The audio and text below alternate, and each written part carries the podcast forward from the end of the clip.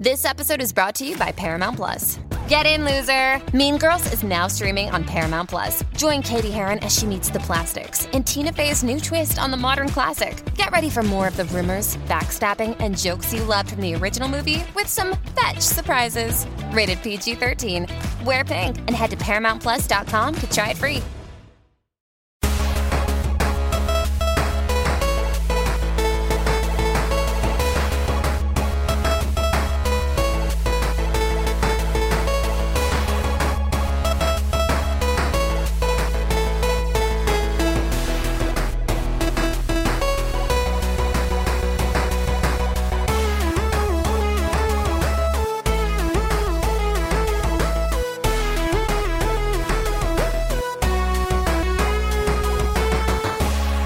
Hello, everyone, and welcome to the H P Podcast. I'm Ben, and with me here today is Dave. Hi, Dave. Good evening, Sir Ben. How are you doing tonight? Uh, I'm doing great. Dave, everyone else has abandoned us. And by that, I mean Brandon is on vacation. Phil is on vacation. You and I, the schlubs, are here working like idiots while everyone else is just out having fun at the beach or something. What are we doing? I don't know. Why? Maybe we could sort of take a vacation into uh, the world of video game news on the uh, on the famous Handsome Phantom podcast. Why don't we? Why don't I, we look uh, at it that way? That's certainly a proposition. I, I thought you were going to say, "Why don't you and I go on a vacation together?" And I was all down for that. Well, that too. Hey, is the border back open? No, no, absolutely oh. not. You you okay. don't even think about coming in. Well, I wasn't going to come there. I was going to see if I could smuggle you in here. We go jet skiing or something together. Well, I, I you know, I'm I'm planning on coming jet skiing with, with Owen Wilson, right? Yes. Well, I'm planning on coming down in November, so I'm really I've got my fingers crossed that we'll be open by then. But uh, yeah, yeah. We, we are still sealed up to the Americans. Mm-hmm. Gotcha. Sounds kind of racist if you ask me, but that's none of my business. Uh, A reminder, thanks to the patrons out there uh, for, you know, being patrons, helping to support the show. Uh, if you are a patron of the show for as little as a dollar a month, you can get ad-free early access to the show. Uh, at the higher levels, you get early access to some other stuff as well. You can check that out over at patreon dot com slash handsome phantom. And whether you're a patron or not, you can join up on the Discord. And uh, you can do that by going over to handsome phantom dot com slash discord. And Dave, we, we love you all. Oh, well, we love you all, but we love you just a skosh more if you're a patron. Yes. It helps. Yeah. Yes. Let's get into the news. And, and Dave, I was telling you before the show, we've got some news topics here, and they're certainly worth talking about. But mostly I want to use some of these news items to jump into bigger conversations about things. So let's start off with the fact that the next Assassin's Creed, it's going to look a little different. Now, this story is getting close to being old news, but I think our discussion on it will be interesting. And basically, I mean, this comes directly from the Ubisoft blog. Basically, the idea here is that, one, they announced they are going to have some even more new content coming for Assassin's Creed Valhalla, uh, but also that Ubisoft Montreal and Ubisoft Quebec are going to be working on Assassin's Creed Infinity. Now, Dave, the most important question I have here is, is it Ubisoft or Ubisoft? I say Ubisoft. I, yeah. I don't know what the correct pronunciation is, but uh, Ubisoft is what I say. What do you feel comfortable with? Well, I've always said Ubisoft. It's a French company, so maybe it's like Ubisoft. Ubi. Uh, the reason I don't really know, well, obviously everybody says a little different, but one time I was at, in person, at a, a press conference for Ubi, and one person from the company came out on stage and said it Ubisoft, and another person later said Ubi. So I'm like, well, if the people in the company don't know how to say the name, then why should I worry about it? That's a good point. And and to take it a step further, my first exposure to this company was uh, when I was in like ninth grade, spending my summers playing uh, the original Ghost Recon online with my friends. And uh, that's when it was Ubisoft and um, Red Storm Entertainment. But I, the way the logo appeared, like to me, and the way I sort of processed it, I, I just thought it was an acronym, and it was Ubisoft. Oh, so I was way off to begin with. So, um, yeah, we're, we're, we're closer than we've ever been. Ubisoft, Ubisoft. Yeah. I mean, it could be anything. Yeah, whatever you want. Yeah. Well, anyway, the, the way that Assassin's Creed Infinity is going to go is basically it's going to kind of, I mean, maybe we could even say this is going to be potentially the last Assassin's Creed game as we know it. And it will come out and it will be more of a living game. And so I imagine, you know, that means they can introduce new heroes. Uh, they can introduce new worlds all the time. And especially in the Assassin's Creed franchise, where you have like the possibility for the characters to travel to entirely different dimensions, essentially, or different time periods. You could really do a lot with that. So, Dave, I know that this is a particularly interesting story to me because I am an old school Assassin's Creed fan. And I like the newer stuff, but, you know, not as much as the old stuff. You are also a pretty big Assassin's Creed fan, if I'm remembering correctly. Yeah, you are correct. I would probably describe myself uh, similar to you as, you know, I kind of got into the franchise with uh, Assassin's Creed two. Uh, I've played every single mainline entry since then. Um, I do not, I'm not crazy about the direction the uh, the franchise has gone in, but uh, yeah. I still seem to play them, whether they're annual or every other year. Um, so so yeah, no, I'm I'm right there with you. Right, right. So what do you think about? I mean, first of all, what do you think about this as an entire concept, Assassin's Creed Infinity? And then second, what do you think about like what could they do with this? Um.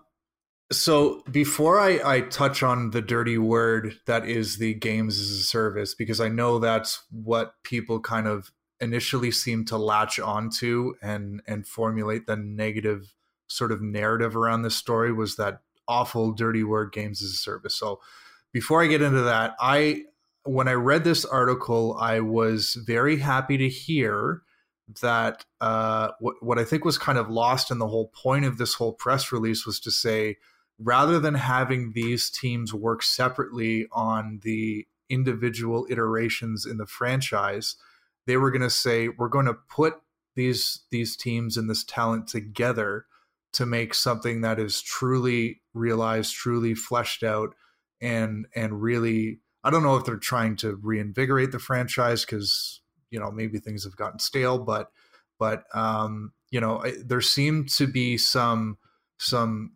competing amongst the the development teams when it came to uh, Assassin's Creed Odyssey and Valhalla. So those games were largely being made at the same time, and I think uh, based on what I was reading, is those teams were actually competing with each other, um, and they weren't sharing assets, they weren't sharing ideas.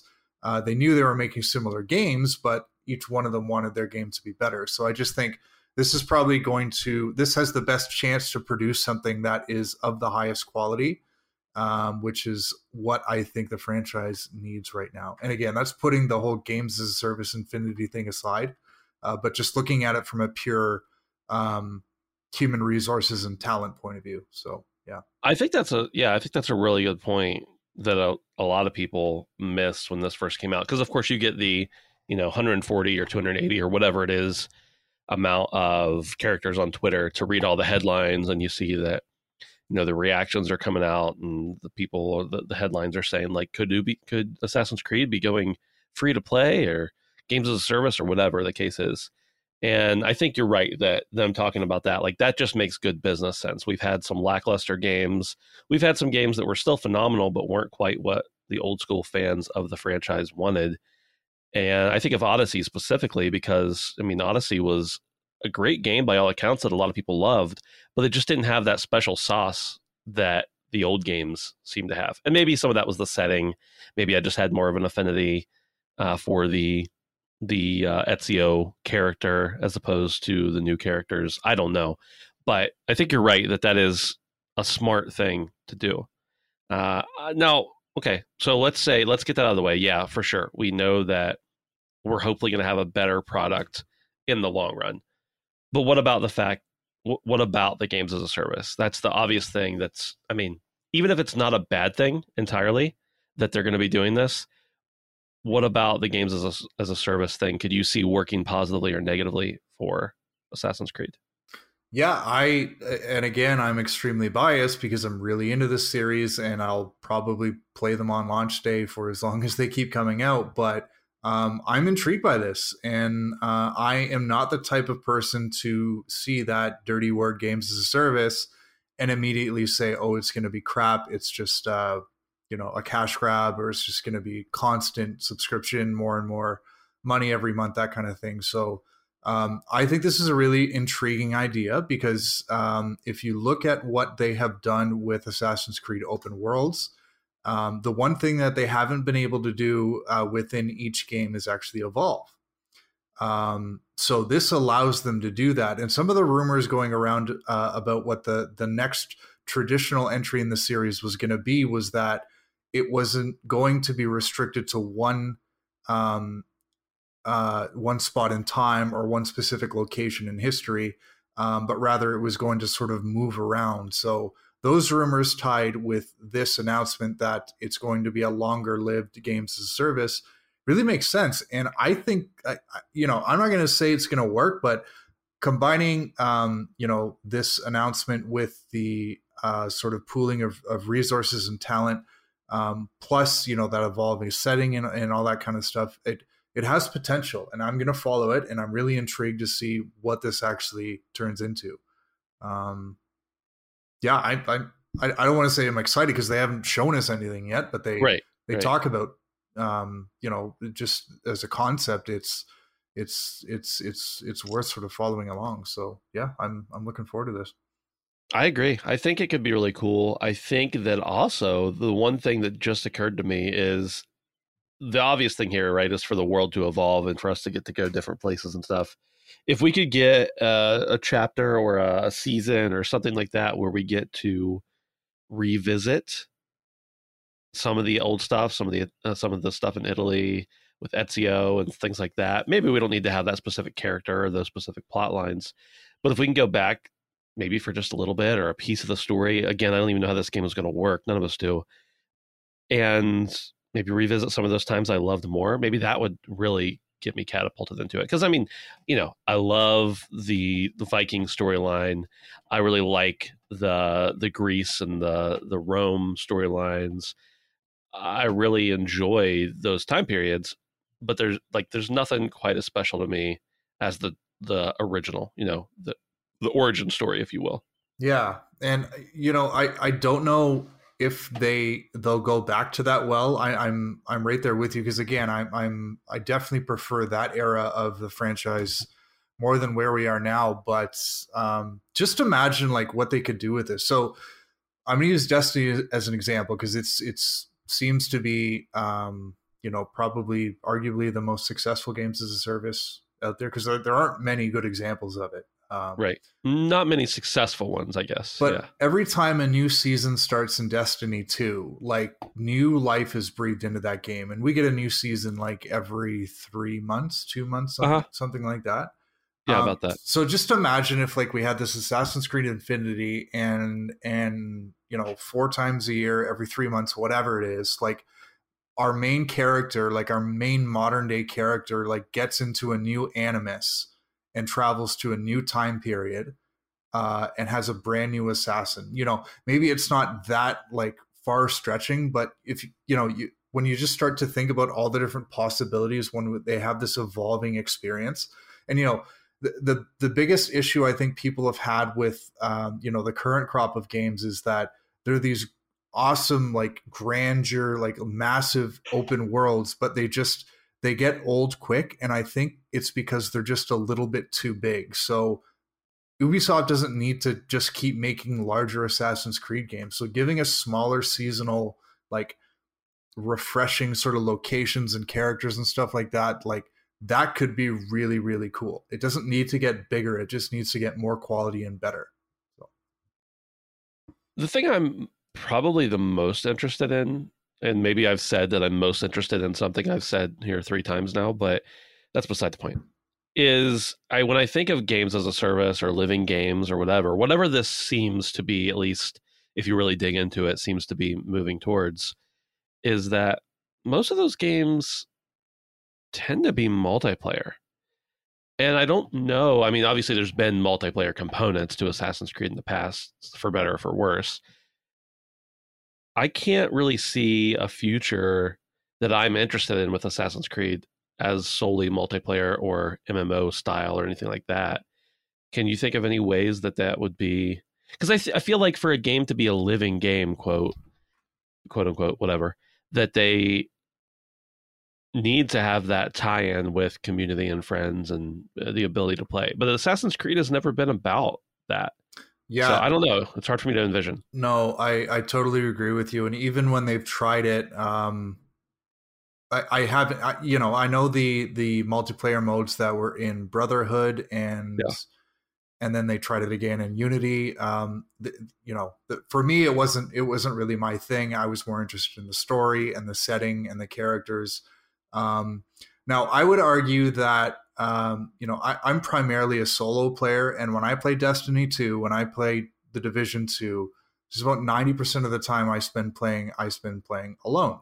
Yeah. Um, now I know that's probably not true of most of the player base, but you know, I think if Ubisoft was able to find some way to have a, a multiplayer element there to sort of complement and, and provide as an option, um, but the main features still be largely or largely allow people to play on their own, then then they could have something good there. So I don't necessarily think it needs to be multiplayer focused, um, but I certainly think that, you know, you're right. They, they, there, there's got to be something multiplayer there if it's going to be a living, breathing sort of service. Yeah. Uh, it'll definitely be interesting to watch it unwind because, like I said, we're both fans of the series. I want the game to do well. I just want it to do... I mean, isn't is this too much to ask, Dave? I just want Assassin's Creed to be exactly what I want it to be and not have anything in it that I don't like. I mean, that seems really reasonable. Exactly. Yeah, no, it's yeah. that's that's completely reasonable. Speaking of something that will not get compared to anything else and will definitely be what every player wants it to be, uh, skipping around in the notes here a little bit, is the Nickelodeon All-Star Brawl. Uh, this got announced... Was that...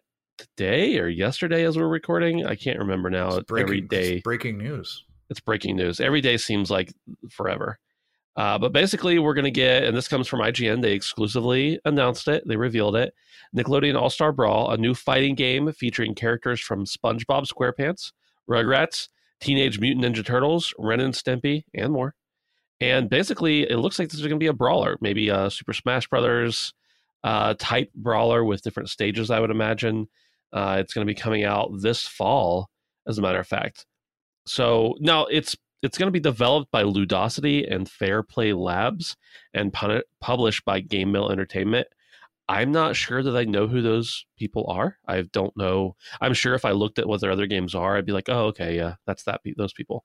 But the fact that it's an unknown name developing, uh, you know, I P that many people know and love from childhood is going to be a little bit controversial. But do you have any love for the old school Nickelodeon stuff or even new school Nickelodeon stuff for that matter? I, when I hear the name Nickelodeon, um, I don't really sort of gravitate to it. But now that I'm looking through the list, I guess I just didn't realize what properties Nickelodeon actually owned. So yeah. um, a, a fighting game with SpongeBob SquarePants alone is enough to, to, to to be a pre-order for me. That's that'll bring you in. Pre-order. No, but I mean, you just look at some of the, um, you know, the Teenage Mutant Ninja Turtles, uh, Wild Thornberries, Ren and Stimpy. Um, like th- there's some pretty cool stuff here. Hey Arnold, Helga from yeah. Hey Arnold. Yeah. Um, like, like that's, I, you know, I don't think anything can, can really challenge something like um, Super Smash Brothers, but uh, that, that that's going to be a hell of a roster. I'm not going to lie. It is going to be. Yeah, you're right there. I, I didn't realize until I saw this list that T M N T was owned by Nickelodeon. Are they, or do they just have a rights to the I P for gaming? I wonder. Uh, it's yeah, it's I don't know. They're in the list of confirmed fighters, so they must just have, right. um, you know, rights for this. Well, back up. Let's not get ahead of ourselves here. Michelangelo and Leonardo are in the in the list of, you know, on the roster. Mm-hmm. Uh, I don't know where the other two guys are. Uh, also, I think it's funny that the only character from Hey Arnold is Helga. Uh, I mean, granted, she was the one always fighting and, and everything, but there, there's no Arnold, just Helga, and none of the other characters either. So I don't know. Yeah, I mean, I have some nostalgia, some love for some of these characters. Obviously, Teenage Mutant Ninja Turtles we're all going to love and we all want a real T M N T game eventually. I suppose the cartoons, the, the animated series was probably on Nickelodeon, and, and through that they got rights, but I know that other people have rights to make Ninja Turtle games. Uh, I They have Nigel Thornberry in there. The Wild Thornberries was a, slightly after my time, but not entirely. I really thought they would have put Donnie in there. But with a game like this, you definitely have the opportunity for downloadable content, uh, more stuff on the back end to be able to, you know, give updates and introduce new characters to the roster and everything. Yeah. You mentioned that you didn't think it would give Smash Brothers much of a run. And while I don't disagree, I want it to, because I love Smash Brothers, but I just think Nintendo doesn't need to get any more complacent than we've already accused them of being uh, in recent months. I don't know. What do you think about that? Um, yeah, I mean, I, I don't know how how competitive this market needs to be, because it's it's it's kind of niche to me. Um, yeah. But yeah, no, I mean, Nintendo's going to be just fine. But uh, no, I mean, if, if you're going to to to give them any sort, if you're going to get their attention, I think this is a pretty good roster to do it with. I mean, what was the PlayStation fighting game? PlayStation uh, All Stars? All Stars, yeah. Battle Royale. Yeah, I seem to recall that being um, pretty disappointing from a, a reception standpoint. Um Which again, they they had a pretty good roster of characters too. Uh, I'm with you on the the concern around the the developer and the publisher, because I'm just sort of looking at what they have. Um, Fairplay Labs. I'm seeing like G I. Joe Operation Blackout. Um, that's the oh only that one. That was the one that came out like this year, earlier this year or last year, right? Yeah, yeah. So it I was mean, abysmal, from what I understand. Okay, so um, that concerns me, but I mean, they, they've got a strong roster of characters there, so uh, that's yeah. it's definitely something to keep an eye on. Maybe something yeah. to, something to stream one night. Just something to think about. Something to think about. The way they word it, though, about um, it's weird looking at it and there being like only two Ninja Turtles and only one character from Hey Arnold. um Reptar from Rugrats. They say that this is the first set of confirmed characters, so right. I wonder if they're getting real cocky and they're and they're and they have like D L C bundles coming with the yeah. rest of the Ninja Turtles, and uh, Arnold himself will be in there. Um well, I would imagine, I mean, part of me thinks they don't want you to be able to just have a Ninja Turtles fighting game and, you know, have all four Ninja Turtles and just literally just the entire four people who are playing are Yeah. all four Ninja Turtles, and, you know, turn into something like that. And they want to give you like, oh, I love the way the turtles play. Uh, I want to buy that D L C pack in the future, so I have all four of them. I'm sure there's incentives and reasons for doing that, but yeah, that that's a little disappointing to me that the the characters aren't all going to be together at launch. I suppose. I guess, you know, you have that same kind of thing with uh, with Smash too, so not yeah. too surprising. Okay, uh, The Witcher three. Dave, are you a Witcher fan? I can't remember. Uh, I don't know if I can call myself a Witcher fan. Uh, I, I played Witcher three. Um, I have not played either of the first two, and I love the show. Um, so I guess I'm sort of a bandwagon Witcher fan. But uh, I, yeah. I think that most people who would call themselves Witcher fans, though, are Witcher three fans. They're not series fans. Yeah, I, don't, I just I don't want to upset the purists, just in case they're listening. I'm sure they're out there. Uh, gonna come storm our office for sure. uh, so anyway, The Witcher three, uh, Wild Hunt, you know, the complete edition, whatever the case is, is getting some updated box art and free Inspire, or free Netflix show Inspired D L C uh, for the next gen edition. And the way that this is gonna work, this comes from Gamatsu, is the next generation edition is going to have updated box art, of course. You know, we'll see a new a new S K U for the box and everything because of the uh, the new hardware, of course. But it's also going to have a bunch of different stuff from the Netflix show. At first, I was like, well, the Netflix stuff is based off of the source material that the, the game is based off of. But I think there are a lot of conflicts there. But we'll see what that looks like. I thought maybe it'd be some skins or something, maybe, that different characters could wear. But it seems like it's actually going to be some content for the game. The thing that is really the thing I want to talk about and maybe lead us into a conversation, a larger conversation, is the fact that if you already own the game for P S four, Xbox One, or P C, you'll be able to get the upgrade, including all this stuff and the complete game, of course, for free. So no purchases, no extra purchases, no upgrade fees, whatever. I mean, this doesn't seem like it's going to be a gigantic leap forward for the game or anything. And obviously, the majority of people who have already purchased the game, uh, and not just the majority of people who are interested, the majority of gamers in the world have already got their hands on The Witcher three in some way, shape, or form. But how are you feeling about next-gen editions and, and the way that they're rolling those out? Um, so this game launched fairly early in the PlayStation four, Xbox One life cycle. Um, anytime I see a game do something like this, where it sort of starts to bleed into the generation when it came out so early in the previous generation, I immediately start to think, oh man, here we go again with another Skyrim, uh, sort of Grand Theft Auto kind of thing where, where they just yeah. keep re-releasing the game. Um, now again, I absolutely love this game. Um, but it, it, I do, I can't help but go, ugh, why do you have to do this? right. I, I don't know if, if, you know, C D Projekt Red is a little desperate right now because of Cyberpunk.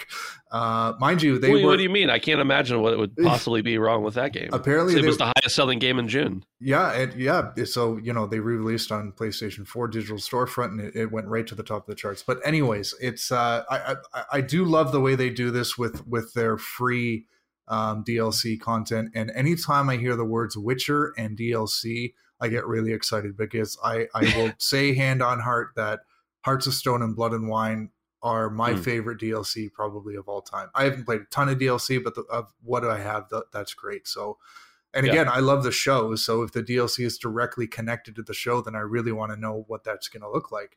Um, same with you. If it's free, then I, I don't have high hopes that it's going to be a massive sort of expansion. But uh, um, yeah, I'll certainly have a look. Yeah, it kind of makes me wonder, though, uh, as far as like all the other next gen updates that are coming out. So we have the Ghost of Tsushima update that's coming out. It's going to require an additional fee to upgrade. We have the Death Stranding next gen update, which is called Director's Cut, which this isn't in the in the notes or anything. But Kojima apparently came out and said he didn't like that phrasing for it because it's not a director's cut. It's more content. We called uh, so it a, dir- like a Director's Plus? Something like that, yeah, yeah. Uh, so that's interesting in and of itself that he was kind of disparaging the the naming convention that I assume PlayStation probably had a large part in because they own the I P.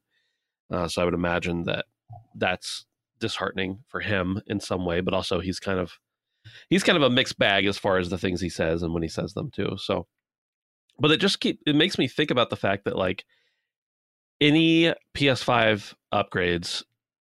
Uh, with a few exceptions, any first party or second party ones for sure, they are charging for one way or another. Pretty much if you play anything on Xbox and it gets a next gen upgrade, you're going to get that one for free. And part of that's because of smart delivery. And so a couple things come into mind. Like obviously The Witcher, like P C and Xbox, we're going to get free upgrades regardless. So you would have been sticking out the PlayStation people out to dry. Uh, so I'm sure that was part of their decision making. Uh, you're right about the fact that they're probably trying to gain back some goodwill from the Cyberpunk fiasco. Uh, and then there's also the reality that they have made so much money off this game that they don't have to worry about it. But I'm just a little trepidatious, I guess, about next-gen editions. You're right about this crossing over between generations, and this will probably happen for another year or two at this point. When you cross over between editions or you have games that are uh, put out on, let's say, P S four and P S five, are we going to see uh, a lot more people maybe adopt this model and, hey, let's give them the upgrade for free regardless of their system? Or is this an anomaly? Are we just going to keep seeing, you know, I, I just don't want to keep seeing more games come out and say, oh, it's only ten more dollars to get the features that we already have ready.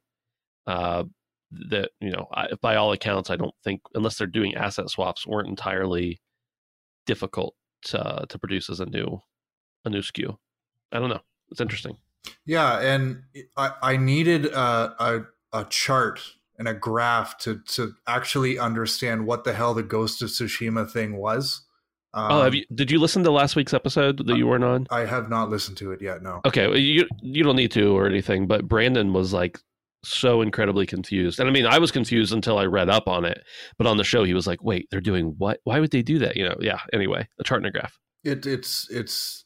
it's just co- getting confusing, and, and it's the same thing. So, so I didn't play Death Stranding, and there's this, this director's cut coming out, but I'm unsure how, like, you know, sh- am I buying the P S four version, or am I getting an upgraded one? Or it's just, it's just getting confusing. So like when C D Projekt Red makes things simple for us like this, where they're like, you know what, if you happen to miss the, miss the Witcher three and you have a next-gen console, cool, here's a next-gen version.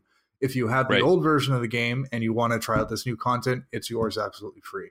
Um, I get that publishers and developers are businesses and they need to make money, but you know, even at the very least, if the Ghost of Tsushima thing, if they could have just come out and said that this is just D L C, it's just the Iki Island expansion, it's thirty bucks, that's all I need. Like yeah. the whole upgrade, like like crossing these lines. If you if it's if it's just like backwards compatible with my P S five, then I'm happy with that. Like, we don't need to get into all this stuff. Um, so I, I appreciate the fact that C D Projekt Red seems to have made this so simple, because um, I don't need a graph to understand this. I just, right. it just, it sounds like a bit more content. And if I have the game, then I get it free. Even if they said it's ten bucks of D L C that ties into the show.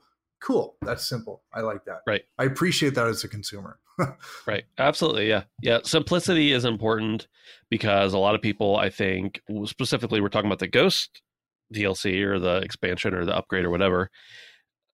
A lot of people are going to buy the expansion thinking that they're also getting the P S five version. And in reality, they still got ten dollars to go. Or they're going to buy the ten dollars upgrade and be like, where's the expansion? Why don't they have the D L C? Because it's just like, it's not one hundred percent clear. Yeah. Now, as time goes on, it becomes more clear to a lot of people, I think, that not necessarily what's going on, but that they're getting screwed in the long run. Uh, but yeah, it's just, it's fascinating. But it does make, I mean, obviously some of these games aren't on Xbox, but it, it's, it makes the Xbox so much more appealing when you realize that you have whatever system you're playing it on. If it can play on that system, you have that version. Yeah, I'm not going to get into this, but but you're you're absolutely right, and this is just one of the many areas where PlayStation is starting to stumble with their messaging. So it's yeah. just it, it, like I should not need this much explanation to understand what this Ghost of Tsushima thing is and why I need to pay thirty dollars for it. So yeah, yeah, it's definitely appreciated. Speaking of which, I uh, I'm on the I'm on the prowl. I've only started looking in the last couple of days for a Series S, Dave. I know you're you're getting a, an Xbox, or you wanted to get an Xbox at least um, coming up, but I don't need I don't need or want a Series X because I have a P C that can run all those games already at all the highest stats. It's fine. I'm great with it. But the Series S, I just like it's cheap enough that I can get it. And if there's a game I want to sit on my recliner and play it with a controller and not think about sitting at my computer chair and learning the mouse and keyboard control, whatever. Then I can uh, I can do that. But so anyway, if you know, have you heard, um, have you been able to find them? Or I've literally like last week I saw a couple pop up and I was like, yeah, maybe. And then this week I was like, okay, I want. I mean, maybe starting on Sunday, I was like, all right, I'm going to get a Series S. And ever since then, I haven't seen a single one pop up. So I'm not really like diehard looking for them either. But I know this wasn't on our topic list, but I would like to discuss this for a second, if you don't mind. Uh, so Let's go for it. First of all, since you're looking for them, it's interesting because I actually just saw my first out in the wild. Uh, oh, on, really? On Walmart shelves just this last weekend. And then yesterday I saw another two on on on the shelf at a, a uh, computer store that I go to near work. So um, they are starting to pop up. I check for Series X's quite a bit, and the Series S always seems to be in stock in, in our area. So interesting. Um, I guess you guys probably talked about the Switch OLED last week. We did, but we can talk about it a little more if you want. We don't need to, but um, I I have a real hard time with this whole mid-gen upgrade thing where it's yeah. like I feel a, some small part of me feels the... you know, the FOMO of not wanting to buy the same console over again. So yes. when it comes to the Series S, I know at some point in the next three, maybe four years, Microsoft is going to come out with a mid-gen upgrade. And when that happens, if I've only spent three hundred seventy-nine Canadian dollars on this, you know, this sort of baby step into the Xbox next-gen ecosystem, then maybe... Um, you know, the feeling of actually, you know, buying that Xbox X Plus or whatever it might be, Xbox Series X Plus, whatever, um, yeah. that might not be so bad, and it might not be that bad of a path, because, you know, you're going to get the the early um, Microsoft uh, generation exclusives, and they're going to be fine on the Series S. You know, maybe halfway through the generation, they're going to start to lag behind a little bit. And then you're like, you know what? I've only spent three hundred dollars on my Series S, so um, this doesn't seem like such a bad idea. So right. I'm I'm starting to look at it from that sort of lens, and I might be right there with you when you make that purchasing decision, because it's nice. uh, it's such a cool little console. If you're just going to subscribe to Game Pass, you're going to get so much value out of the thing. So um, yeah, why not? Yeah, I mean, it's it's one of those things where, like, I don't need an Xbox. I can play all the Xbox games I want to play on my P C, and frankly, at probably as good or better quality with the with the rig I have. Fortunately, I've been very fortunate in what I've been able to acquire for my for my P C. So I think that I I don't really need it in that sense, but it's just the convenience factor, you know. Got a little extra money for my birthday from my mom. Sister gave me a Father's Day gift card. Like, I'm willing to just, like, okay, you know what? I want this, kind of. I might as well go for it. And it's, I'm already paying for Game Pass. And so it's like, I don't ever have to buy a game for it unless I really want to. And it's a, it's a way for me to just, like, I've got a controller from my Xbox One actually just sitting right here next to me at the computer, which is because that's where I use it sometimes, because I don't use my Xbox One at all. But I, you know, I've already got two controllers that way. If I get a, if I get an Xbox, so if I get a, a Series S, so yeah, it's a, it's a nice little jump into that ecosystem, like you're saying.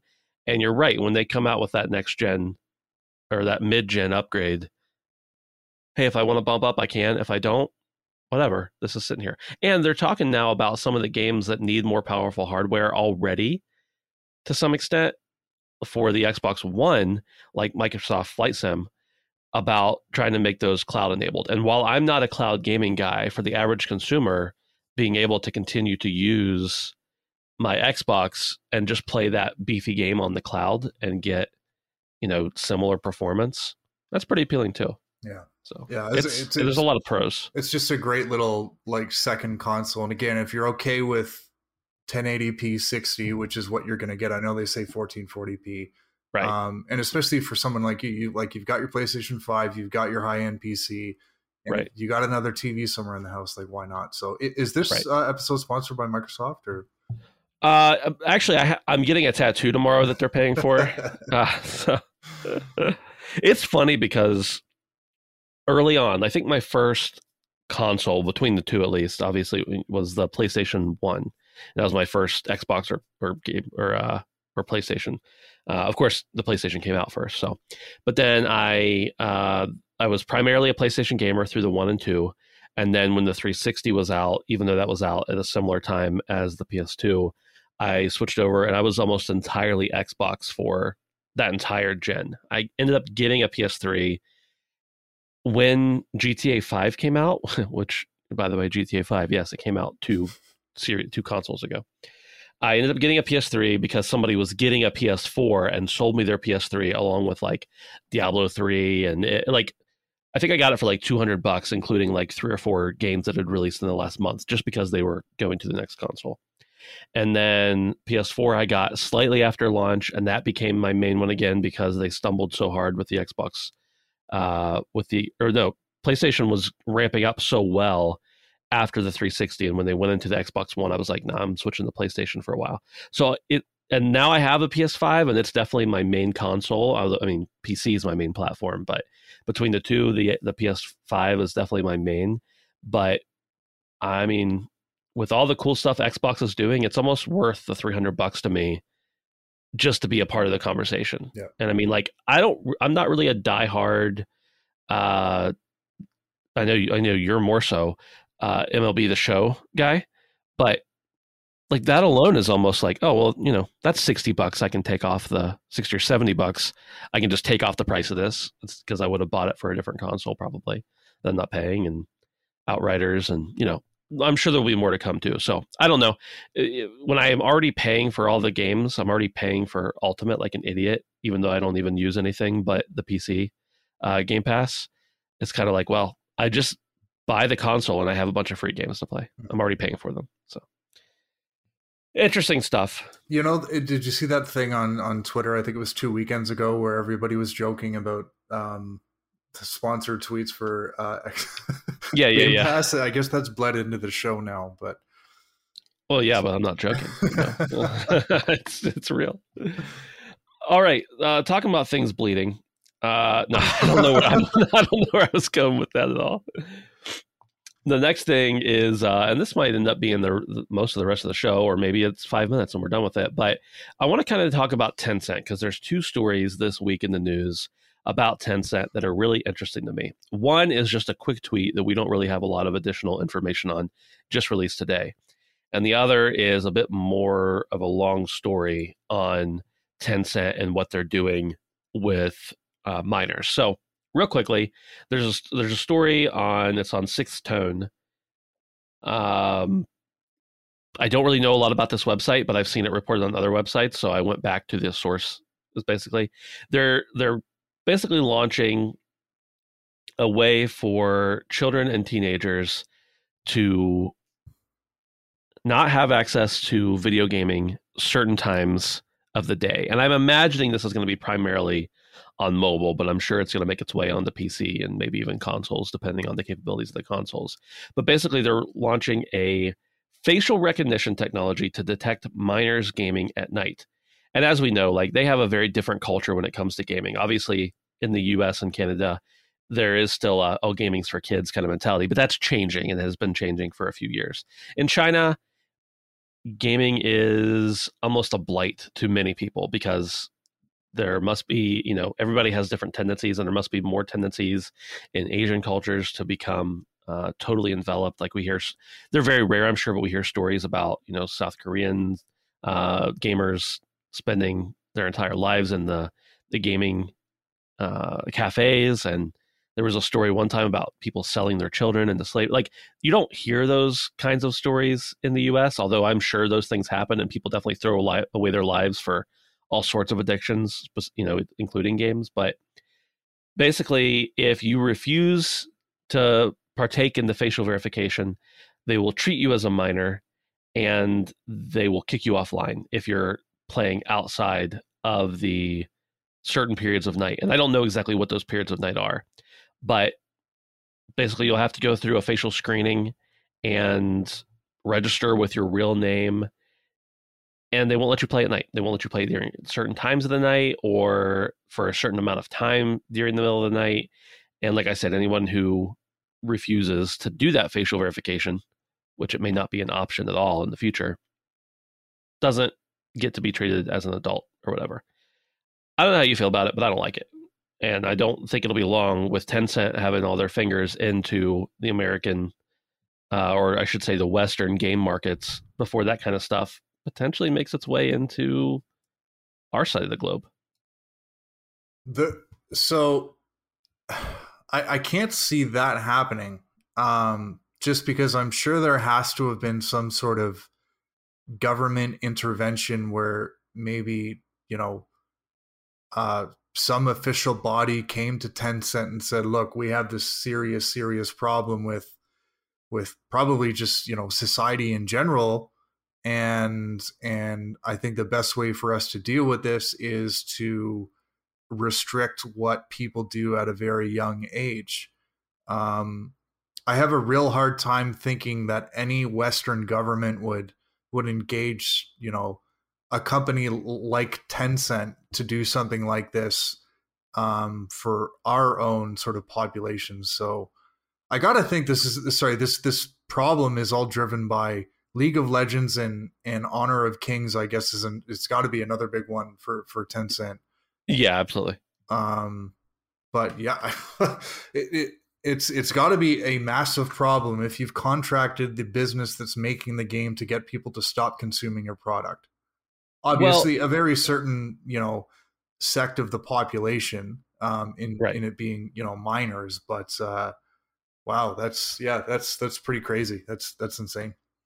I, I think I mostly agree with you and, and your take. The only thing I'll say is that the way that Chinese companies typically work is that if they are a, a large company, and let's say that Yeah, well, okay, let's just start there. If they're a large company, traditionally, someone from the on the board of directors or whatever, someone from the government actually, or the government itself, has a seat on the board of that company.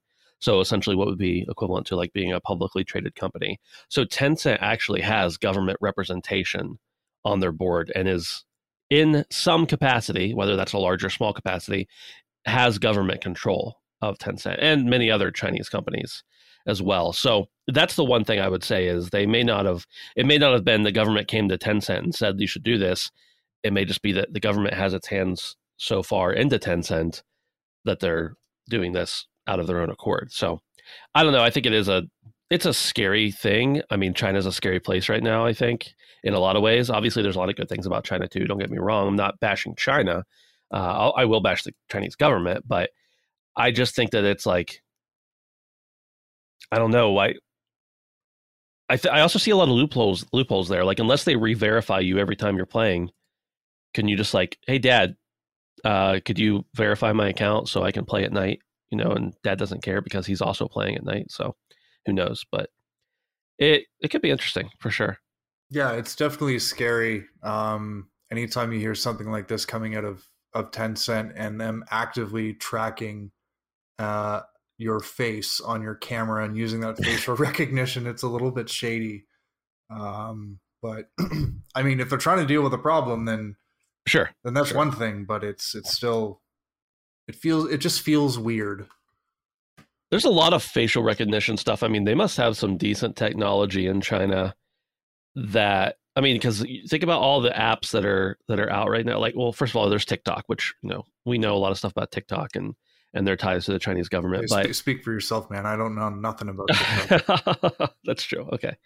Uh, the either there's a, there's the other apps like that uh, Wombo. I don't even remember what it's called, but it basically will will do a. Uh, it'll make you look like like a picture of someone, make them look like they're singing through facial animation. Uh, there's all sorts of. Anytime you see an app that comes out and it like wants a picture of you and then can manipulate it in some way or. Anything like you you look and it's almost always a Chinese company, and you know, like they say in their terms of service that they're using that for facial recognition uses, and maybe to some extent that's to help build other A I and stuff like that. And some of those things can be hugely helpful and beneficial in our society and everything. But then you wonder, like, why is China so dead set on getting a picture of everybody's face in every single angle that could possibly exist? Yeah. Uh, that's an interesting thing, too. The other thing about Tencent specifically, and this just came out, and this is just via a tweet, uh, Julian Ropke, Ropke, something like that, just tweeted this today. And he works for uh, Build. B I L D is the tag on Twitter. Uh, I don't... It's a, it's a Russian site, I believe. At any rate, no, it's a German site, sorry. Uh, so this says, quote, according to information exclusively obtained by Build, Chinese internet company Tencent is trying to buy German game developer Crytek for more than three hundred million euros via a European subsidiary. Crytek supplies several Western armies with military simulation programs. Multiple employees of Crytek based in Frankfurt are afraid that if their company is sold to China, their software will be used for military purpose by the P L A, or China will use its ownership of the company to spy on Western militaries and arms manufacturers using CryEngine. Including, according to our investigators, Tencent, claiming to be an independent company, is highly pro-C C P and already, and that's the Chinese Communist Party, and already in two thousand seventeen promised to the Chinese leadership that it will raise its party member share sharply from twenty-three percent at this time. Uh, that's how much of the company the Chinese government actually owns uh, of Tencent, especially in leading company positions. No one wanted to respond, including Tencent or Crytek, but apparently they got contacted. Uh, th- this publication got contacted by some of the employees at Crytek about the fear of being taken over. So this could just be, you know, trouble brewing. They wanted to have a story. Maybe there is some legitimate concern that they have, whatever. Uh, but I wouldn't really put it past Tencent or the Chinese government to try to, one, I mean, we know they're buying up game developers. And hey, maybe it's entirely possible that China wasn't even aware that they did stuff for foreign governments, especially uh, people who are not their necessarily their allies. But I would say it's unlikely Tencent doesn't know anything they want to know.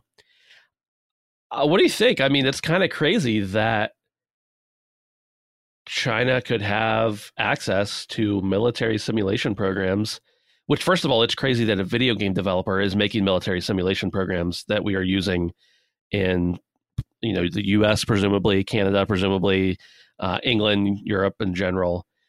But second of all, that that China, who, even if you're allies with them, you don't really trust them, would have access to. Well, let's let's let's address the elephant in the room here, Ben. Uh, Tencent just wants to answer the question that we've all asked many times in the past: is can Tencent run Crysis? I had that uh, for a while. This I is yeah, did. it's it's it's a nice light uh, set of topics we've we've chose to round out yes, our episode yes. here today. But uh, yes. yeah, that is that is what like when I first you know read this in the show notes, I thought, okay, so. Um, Crytek doesn't seem to have done a whole lot. They did uh, the Hunt Showdown series is the really only big one. But then when I read yeah. that they were actually doing military work, I was like, okay, that's why they're not doing many games. And the fact that Tencent, of all people, might be able to, you know, tap into whatever the hell they're doing. Um, yeah, I'd be worried too. This is that's right. wild. It's it's very wild. Not that I'm going to accuse China of any kind of terroristic activities, although we have reason to believe that there are some crazy things going on in China right now. But I mean, if you remember some of the people who were responsible for different uh, bombings and terrorist activities on September eleventh in the U S, there's evidence to point that they were using flight simulators, not even military flight simulators, just flight simulators in general, highly realistic ones, to learn how to pilot planes and to practice that, uh, as well as doing, you know, flight programs and actually learning real time how to how to fly planes. Uh, not necessarily in the U S, but there was certainly some of that. So you can just imagine if someone was able to take civilian tools or civilian hobby project projects uh, like games and essentially restrict our freedoms for decades to come, that with a military training program, who knows what they could do? Who knows what they, what kind of intel they could garner? Yeah, and there's U F Os now, Dave. There's freaking U F Os. Like, it could be China. I don't know. And Obama's talking about them. I mean, I I, I don't know. Alex, I I need to get Alex Jones on this podcast. No, I'm just kidding. I'm just kidding. I I don't know how much vital intel that a privately held German video game company. Sorry, Crytek is German. Yes, German video game company really has. Um, that can be of of of a threat to sort of global peace, you know, that Tencent might be using for nefarious things. So I'll use that as my my my reason not to get too alarmed about this. Right. Right. Um, but it is it is it is very weird to think that uh, it just if you just take the time to wrap your mind around some of the the stuff that, you know, the tentacles that Tencent has in. And different things around the world, and and you know, as you mentioned with the previous story, you know, the amount of government control they have from the Communist Party, you know, not just closely connected to the organization, but actually working from within. It's it's pretty wild. It's it's yeah. wild. And, and I have to imagine, you know, hopefully this is the case, but if there was any real security concerns, there has to be some way for, like, let's say the U S is like, oh, they're going to find out how our this specific plane is set up and we don't want them to know that, then there's got to be a button that, you know, Joe Biden can push and it just erases all the servers at Crytek, you, you know, whatever the case is, that if they're worried about uh, the C C P getting their hands on it. But I don't know. It's interesting nonetheless. And, and regardless of whether there's anything really there for them to be gained or for them to use against anybody, the fact that they want to get their hands on it in some way, shape, or form is is interesting, to say the least. So the story didn't actually say what they were purchasing Crytek for. Um, the amount of money, or no? I mean, like, uh, yeah, it, it just to... says they want to buy the buy the developer, okay, which well. you know what you assume would include all their I P and their works and stuff like that, um, their engines. Yeah, I mean, Tencent from a public standpoint is is primarily a video game company, um, so. Let's just hope they just want to. They want to make Crysis. What was the last Crysis? Crysis three. So they just yeah. Tencent, Tencent wants Crysis four. Let's let's stick with that so we can all sleep tonight and not go down a YouTube rabbit hole. Oh man, I already like I don't even have YouTube open, and I know it's just like populating right wing uh, conspiracy videos all over the place. But Dave, real quick, before we wrap up, what have you been playing? Um, I have been playing nothing, and you know why, Ben? Oh, why? Because on Monday morning, I I completed my first uh, Souls game. So Dave, yeah. A round of applause for Dave there. I'm pretty happy. Um, yeah. yeah, so I, I finally finished. I, I don't want to say finally, like it didn't take me a long time, but but completing a game like that for me, and that's my first Souls game that I've actually played from front to back. Uh, it helps I paid full price for it, so I, I wanted yeah. to get my money's worth. Um, but yeah, I, I I sort of took a breath and said that that was that was a stressful gaming experience. So um, I, I gotta I'm gonna go play Hubroxy or something just to just to relax yeah. after that. But well, I heard that game's garbage. You probably don't play that. um, no, it was it was.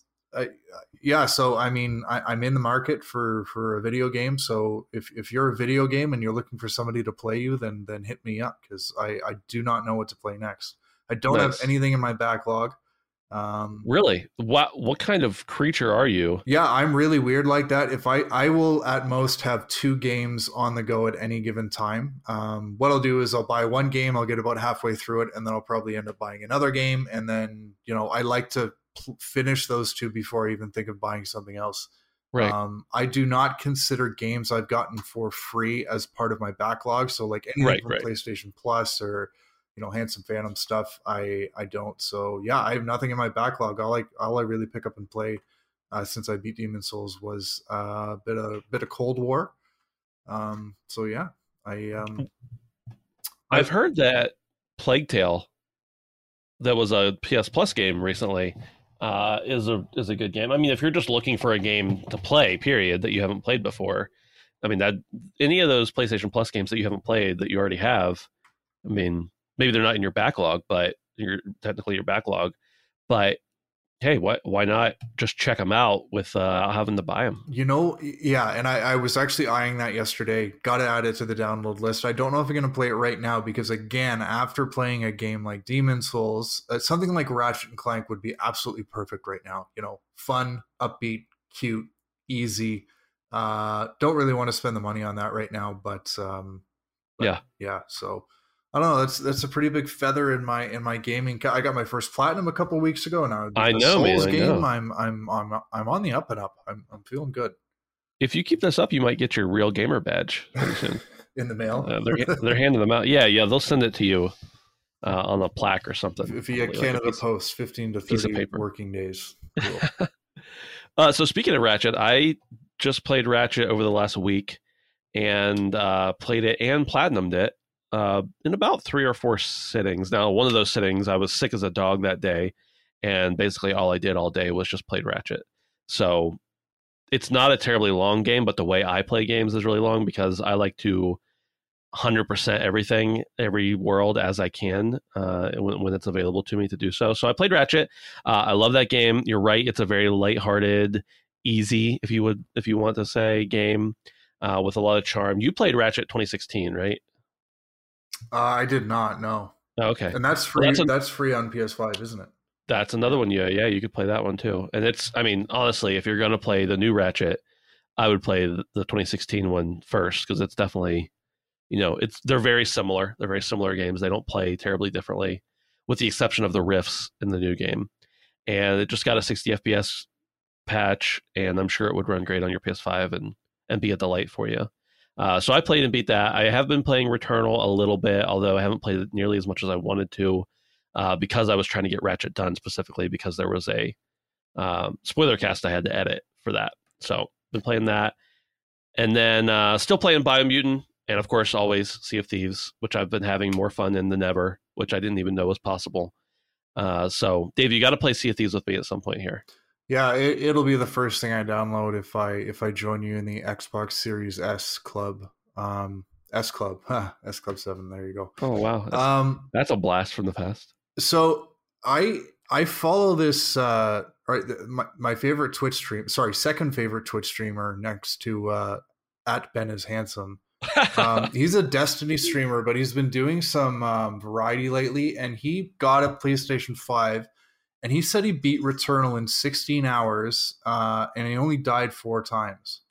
Yeah, I've seen people who are able to do that. And part of the issue, for better or for worse, depending on how you want to look at it, with Returnal, is it's highly R N G dependent. So some people are able to fly right through, depending on what power-ups and guns and everything they get throughout the, the playthrough. And other people uh, just suffer through for sixty, seventy hours to beat it. Interesting. I see. And also, I think it's highly skill dependent too. Yeah, and he streamed the entire thing. I just wasn't able to watch it, but, uh, right. but yeah, I never thought of that. Um, yeah, no, that's uh, that's that's cool, and I'm happy to hear that that Returnal is consistently running well on your on your on your brand new PlayStation five or or your, no. your healed PlayStation five. They sent me a PlayStation five that was the one I had sent away, but I don't know what they did to the inside of it. But regardless, it works now.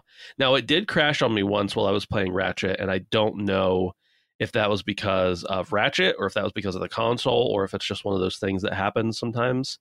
But Returnal was the first game to ever crash on me, and it turns out my system was busted.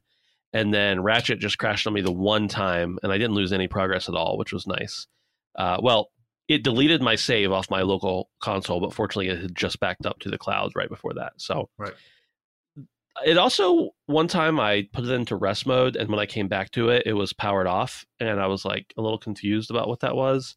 I'm going to keep an eye on that, of course, between now and the end of the warranty and see if that happens again. Uh, but it's been fine since then. It's been running. So, yes, that is very good to have happen. I, I'm two months behind on anything I wanted to play on PlayStation, though. Cool. Well, you're moving in the right direction. So that's right. And uh, I I think that's about it. That's about our show. That's about all we got. Wow. Some lighthearted topics here for you. You know, uh, a little bit of talk about uh, SpongeBob. We got to throw in the mix there to make sure that you guys get your... your weekly, uh, you know, brevity out of us so we, as well. There's a, this is the only place you can get SpongeBob, Rugrats, and the Chinese Communist Party in one episode. So, oh man, it it truly is. That's that's a that's a, th- that's a thing. Hey, a reminder: if you want to hear more about SpongeBob, you can. If you want to get it ad free and early, you can head over to patreon dot com slash handsome phantom.